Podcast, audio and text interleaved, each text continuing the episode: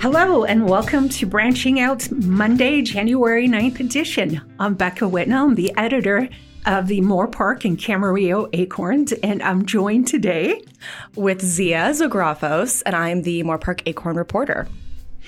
Hey, Zia, Happy New Year. Happy, Happy New Year, New everyone Year. out there. Happy New Year, everyone.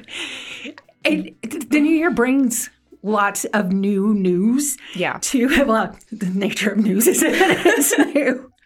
to Moorpark. Um, you, I was hoping you might be able to fill us in real quick on some of the some yeah. of the new things going on in town. A lot of big shifts. We have a new mayor, new mayor in town, Chris Enegren, and he, um, Janice Parvin, the former mayor, she was 13 years running, and um, yeah, Enegren's taken over. I don't know if he's the the youngest, probably one of the youngest Moorpark mayors. So very cool. Um, he also owns Enegren Brewing Company. And and, um, and Mayor Parvin, we're it's not like she's walked out of politics. No, no. Former Mayor Parvin, I should yeah. say. Now Supervisor Parvin, yeah. representing representing Moorpark Simi in the in the surrounding area. Yeah, David Pollock also retired from the dais, and um, I'd make a joke about bad news just because I can't think of David and not think bad news bears. yeah. yeah. His other claim to fame. Exactly. Amongst all the exactly. public service. Um, but he's uh, Tom Means um, is going to, going to be representing District Three. Otto is going to be representing District One. Now that so, was an interesting yes. race. yes, it was. Um, she ran against um, Roseanne, Roseanne yeah. and um, Michael Navarro. And uh, is a long time. She's a former council member.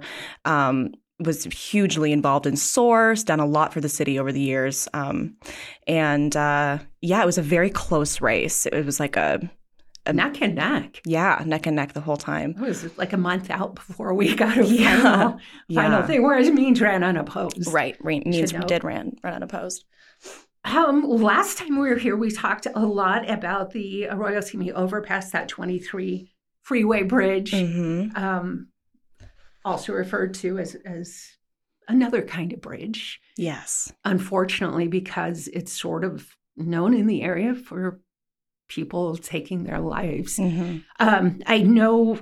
I, I think we probably you probably could have heard it in our voice a little bit, lamenting that nothing's been done about that. You right. have an update on that? Yeah, it's um, it's actually gotten some life-saving funding. Um, in December, uh, the, the, California Transportation Commission they announced that um, they put in like eight hundred million dollars for repair and improvement of like different transportation projects across the state. And, that was for, um, I thought it was interesting. That was for low income areas, but on the yeah. list were park Malibu. I know. And, and, one other place I can't. I think But anyway, were, we'll yeah. take it. Yeah, we'll, we'll take it. Um, and But yeah, the Arroyo Simi was one of those um, projects. And um, I think they're putting about uh, almost $400,000 um, to get started on basically adding fences. But it's like the most expensive fences that, yeah, the total cost of the project is estimated at 10.7 million, um, with 7.4 million being for construction and then 3.3 million for um, like management and project engineering design. Those are numbers that. I don't fully comprehend. Yeah, it's just it's just so much. But um But it involves putting I guess last time we were here, Caltrans had to you you said Caltrans had told you that it was really difficult to put the right. fencing up on the curved bridge, and obviously it's super high. Right, exactly. Um, the curvature of the bridge kind of makes it so um, they were worried that putting fencing would make a blind spot for drivers or just impede their visibility. So that's why it was at a standstill for so long, also just like lack of funding. Um, but yeah, finally, after years and years of people asking. Yeah, I remember way back when I covered Moorpark previously. I mean, that was obviously a topic back then. So I, it's been at least a decade. Mm-hmm. So that's that's great news. Yeah. Um. What's what's going on now? There's there's some rumbling out at the college. You want to talk about that? There is. Um. Well. Um. It's a big Title IX controversy, and maybe for listeners that don't know what Title IX is, um, Becca, do you want to maybe give a definition? Well, Title IX is basically an, an equality federal law. What the part of it that that has come up with Moorpark College has to do with sexual harassment, mm-hmm. and um, basically, most of what I know is thanks to Moorpark College, who hosted uh, a couple meetings on it where they had their legal counsel come in and discuss it. But but basically it's harassment that happens between students on campus or um, you know a, a campus sponsored event. Mm-hmm. um, and and any school that takes federal federal monies has to follow this law this law applies to it right so so that's this um kerfluffle. That's a good way to put it. At the, at the, school, all has to do with alleged Title IX violations, mishandling, where a student, yeah. where a student allegedly sexually harassed another student, mm-hmm. and the uh, students who are reporting are frustrated with what they think, how they think the how they see the college handling it. Right. Um, most mostly on the Title IX coordinators part. Yes, yeah. each school has a coordinator, mm-hmm. each campus, and then the district um, has a Title IX coordinator. Right, and that's who you go to with with um, reports. Yeah, I should. I, I mentioned I said, used the word alleged, mm-hmm. and I want to just be clear. Um, people that read our reporting, if we say this allegedly happened or so and so said this happened. It's in case anyone's worried, it's not that we believe or disbelieve a student. It's that this hasn't been been proven in a court of law, and so we don't know what the facts are. Mm-hmm. We weren't there, and so we use that word. Um, just you know, to to be fair, yeah. And I think how this all kicked off was um, in November. Uh, one student, this was all happening within the theater department, all this um, alleged drama, drama alleged sexual harassment. Yeah. Um, and she took to TikTok and um, was standing in front of the uh, theater department building and um, said that her, you know, the college is allowing predators to roam free, essentially. Um, Right. And so what happened was um, three uh, women.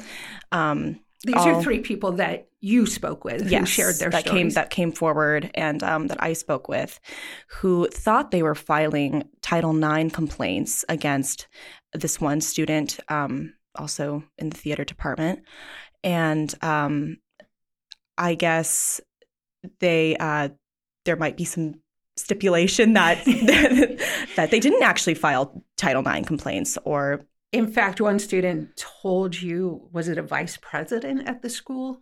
Yes. Yeah. And one of the students um, told me that during a phone call, um, she said that the vice president of the school called her and said many other students who thought they were filing Title IX against this one person um, actually weren't because the Title IX coordinator did not put it in writing or did not actually formally file it.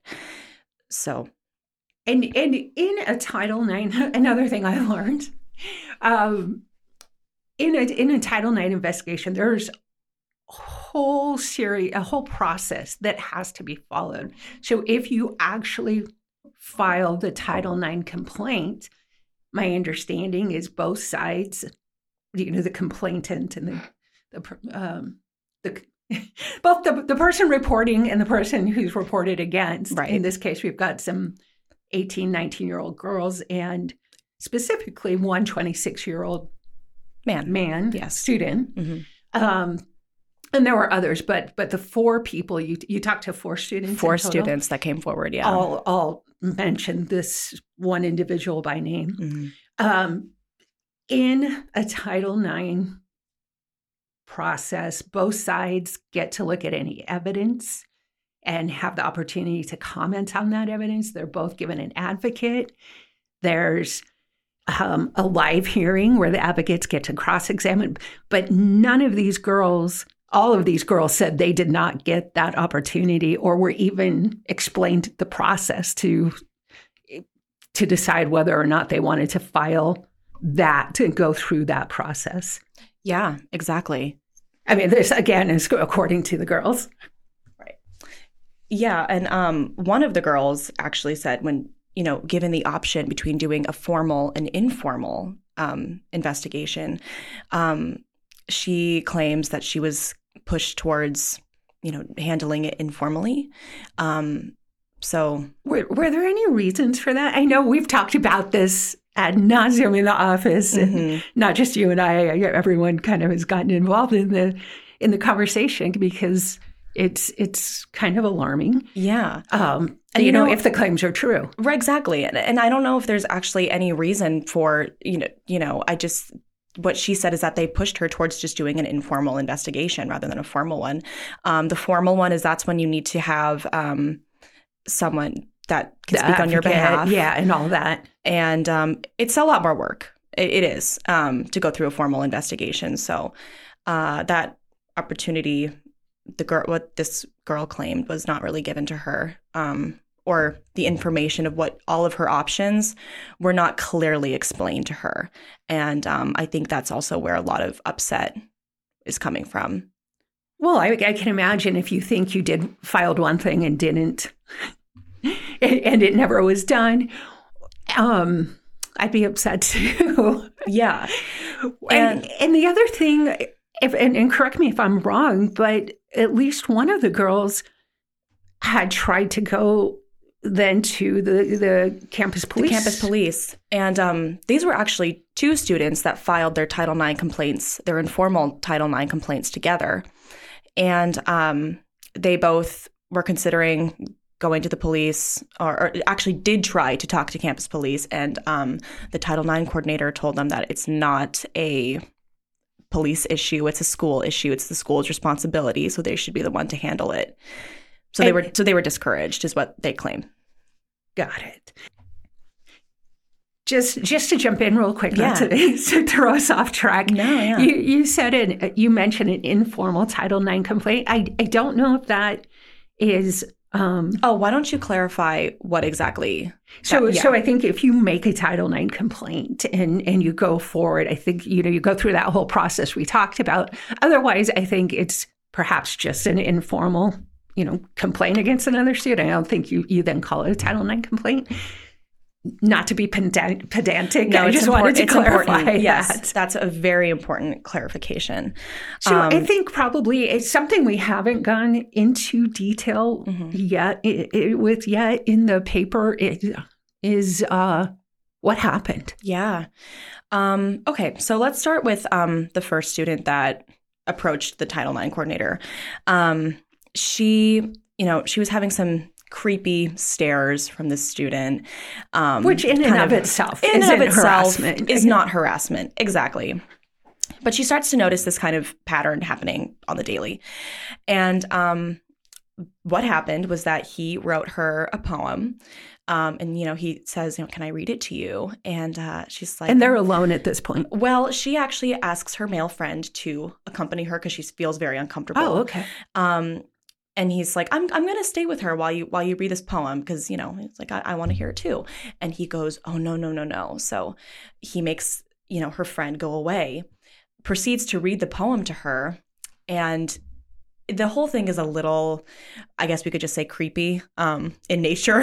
It's like unsettling subject matter kind of she um, was feeling a little creeped out. Yes um, some of the lines in the poem were suggestive and um, then after he reads it to her, he tries to kiss her. He leans and keeps leaning in to try and kiss her, and she's like leaning back. And um, I think the whole experience just spooked her. And out, then she, you know, he says something to her allegedly. Oh yeah, he said, um, "I'm going to kiss you now. You can't stop it. No one's watching. It's going to happen." Which, you know, um, that's what she claimed. Another student um, she was changing backstage and um, he looked her, you know, made made it a point to look her in the eyes and then proceed to like stare at her exposed body. You know, when you're when you're backstage and doing mic changes, it's kind of theater etiquette, is what she says, to look away. You know, you look away when right. your you fellow um, you don't stare at yeah. Um, it's because you know this kind of stuff happens all the time in a, in a theater um, setting. Um, so he just makes it so clear that he's staring at her, staring at her exposed body, and then they have to go on a on stage together, do a scene together after that. And he, you know, it's kind of like a table. They're all sitting at a table pretending to drink, you know, drink wine and stuff. And he scoots his chair right next to hers and um, rests his leg against hers, against hers on stage, so that she can't do anything. She's stuck. She's trapped. Um, and this is all according to her. Yes. So those two girls, um, the ones I just mentioned, they go into Title IX coordinator's office and try to file their complaints, right?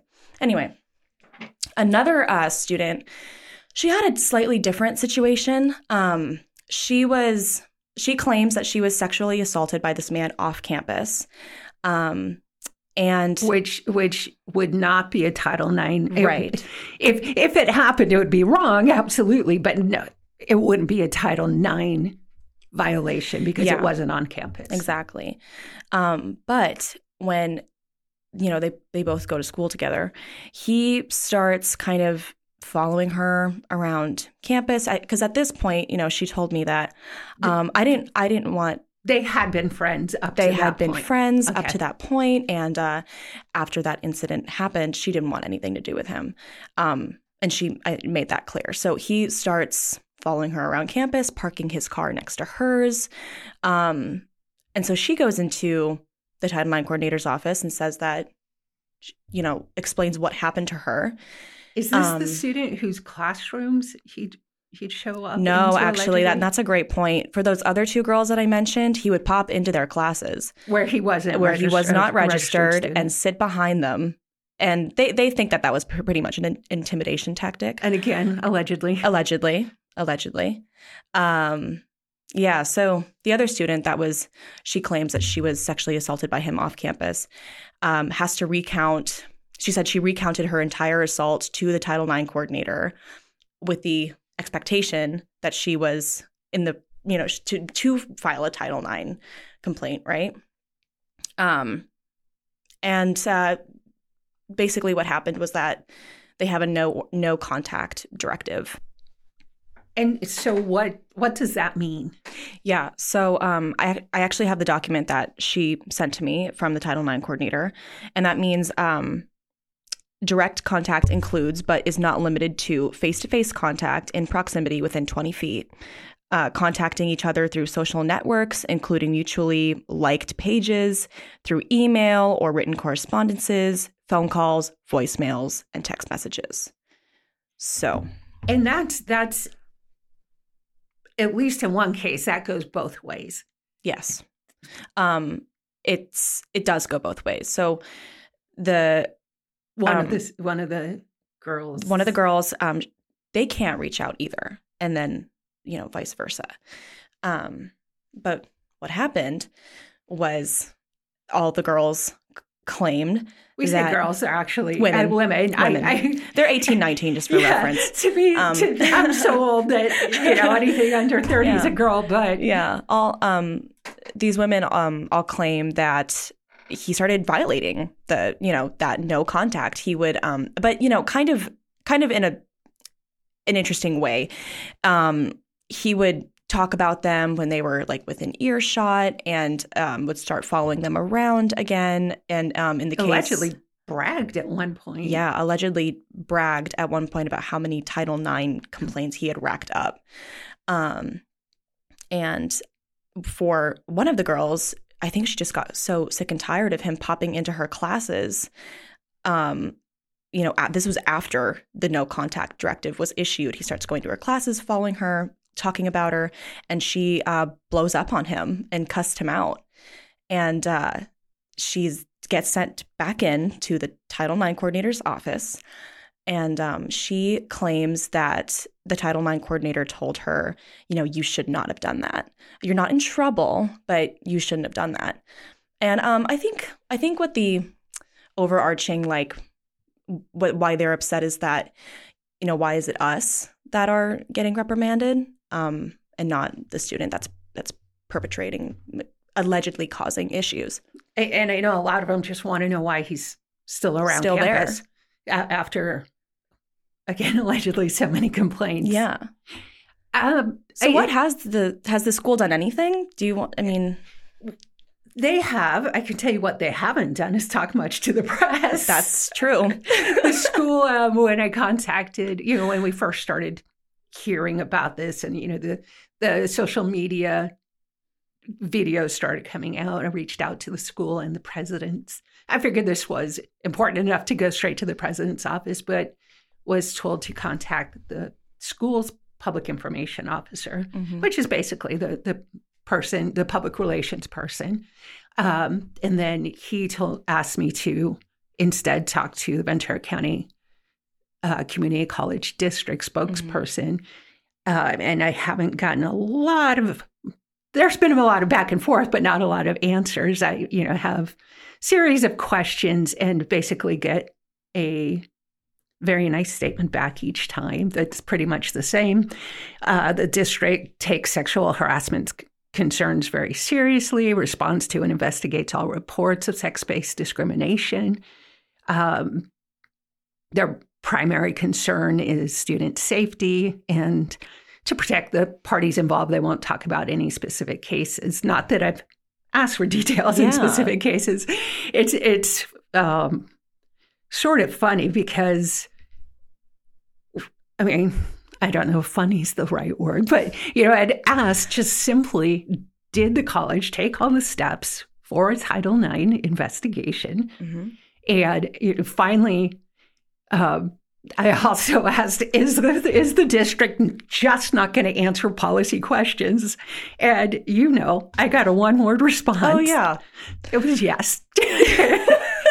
so now we have some more requests, some, Yeah. some uh, Public Information Act requests in. Yes. So hopefully we'll be getting more. But on on the college's behalf, they did host the Title IX hmm um, the Title IX meetings. Right. But basically, that was this is what Title IX is, this is what Title IX isn't, Mm-hmm. and these are the investigative steps or the, the process. I don't quite remember if this was um, a part of the Title IX meetings, but they also had, I think, kind of like a town hall style thing where students could. That was the student government. That wasn't the Okay. administration. And they did, they had a chance to tell their stories, Right. what happened, and so that the student government could then go rally. And, they, and the student government issued a statement um, on behalf of students who yeah. And to, I think it's interesting to note that the student government was also involved at the protest that they, um, that the girls staged. Yes, I mean, not just the girls. There were male students there Yeah, yeah. supporting, and also a couple of faculty members you spoke with Yes. Um, at the protest. um, yeah, there was uh, two uh, theater professors, and um, they they I talked to them briefly, and they just said, you know, um, we want to be here to show support because other faculty can't. Um, wouldn't go, you know, obviously into why, but um, they were kind of there showing showing face and t- talking to reporters, talking to you know, comforting the other students. So um, I I think I always think that's interesting because it's you know kind of maybe goes to show that there was an issue that was acknowledged by professors. The um, the other thing the school is doing, we think. We were passed an email that we should note the school's been on break and Yeah. since just before Christmas. And the week between Christmas and New Year's, the district office and the schools were closed. So it's not that we would expect any sort of answer or anything from them.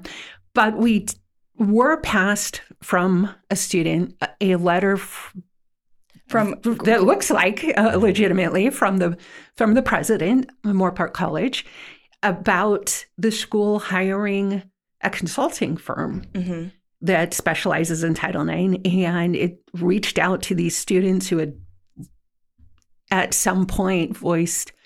Um, you know, had reported or talked about maybe at one of the meetings their own experience Mhm. and uh, we've reached out to find out what exactly th- is supposed to happen yeah. with with this consultant. But but yeah. we haven't. You haven't they, heard they anything sent, back um, yet either, have you? No, I have not. Um, but what they did was, um, the president sent uh, at least two of the girls. Um, like physical mail or emails um, that they would be hiring this consult this consulting consulting firm sorry um, and I don't think they trust it. I don't think they necessarily want to. That's just what they told me. Go that they through the whole thing through again. that with them. But what um, they specialize, the company, um, is like making sure that the college is in was within their Title IX policy that they're you know following policy, and uh, I think they're also there to serve students, right? To listen to to student stories. Um, yeah, so, that was the yeah. invitation in the letter that was forwarded to right. us is to share your stories. Right. And uh, you know, maybe maybe this is a positive step to say maybe there is an issue and we're going to look at it yeah. and fix it. Yeah. Um, without saying that. Exactly. But but so far we just don't know because we haven't heard back. And and you haven't heard back from the company. You reached no, out to them. I did. I um, called and left a message and have not heard. And uh, uh speaking of not hearing back, I want to I want to make sure we mention you did reach out to the 26 year old male yeah, student. I did. Um, the only way w- we could figure out, and that was via social media. Yes. We don't have a phone number. We don't have an address no. to send e- to send mail to or an email address. Yeah. No. Um. The the the only thing that we that I found was um, his Instagram actually. Um, um, sent him a message and said, you know, do you want to share your side of the story? And um, have not heard anything. All right, I just wanted to yeah. make sure that. Oh yeah, folks, we, we, did, we have tried and we'll continue yeah. trying. Um, and that's that's sort of where we're where we are yeah. as of now. So we hopefully will you know may, we might get be getting more information from the school in the next coming weeks and what their next steps are. Um, so and we'll make sure to write about it. Yes, definitely. well, I think that, that that's it for us.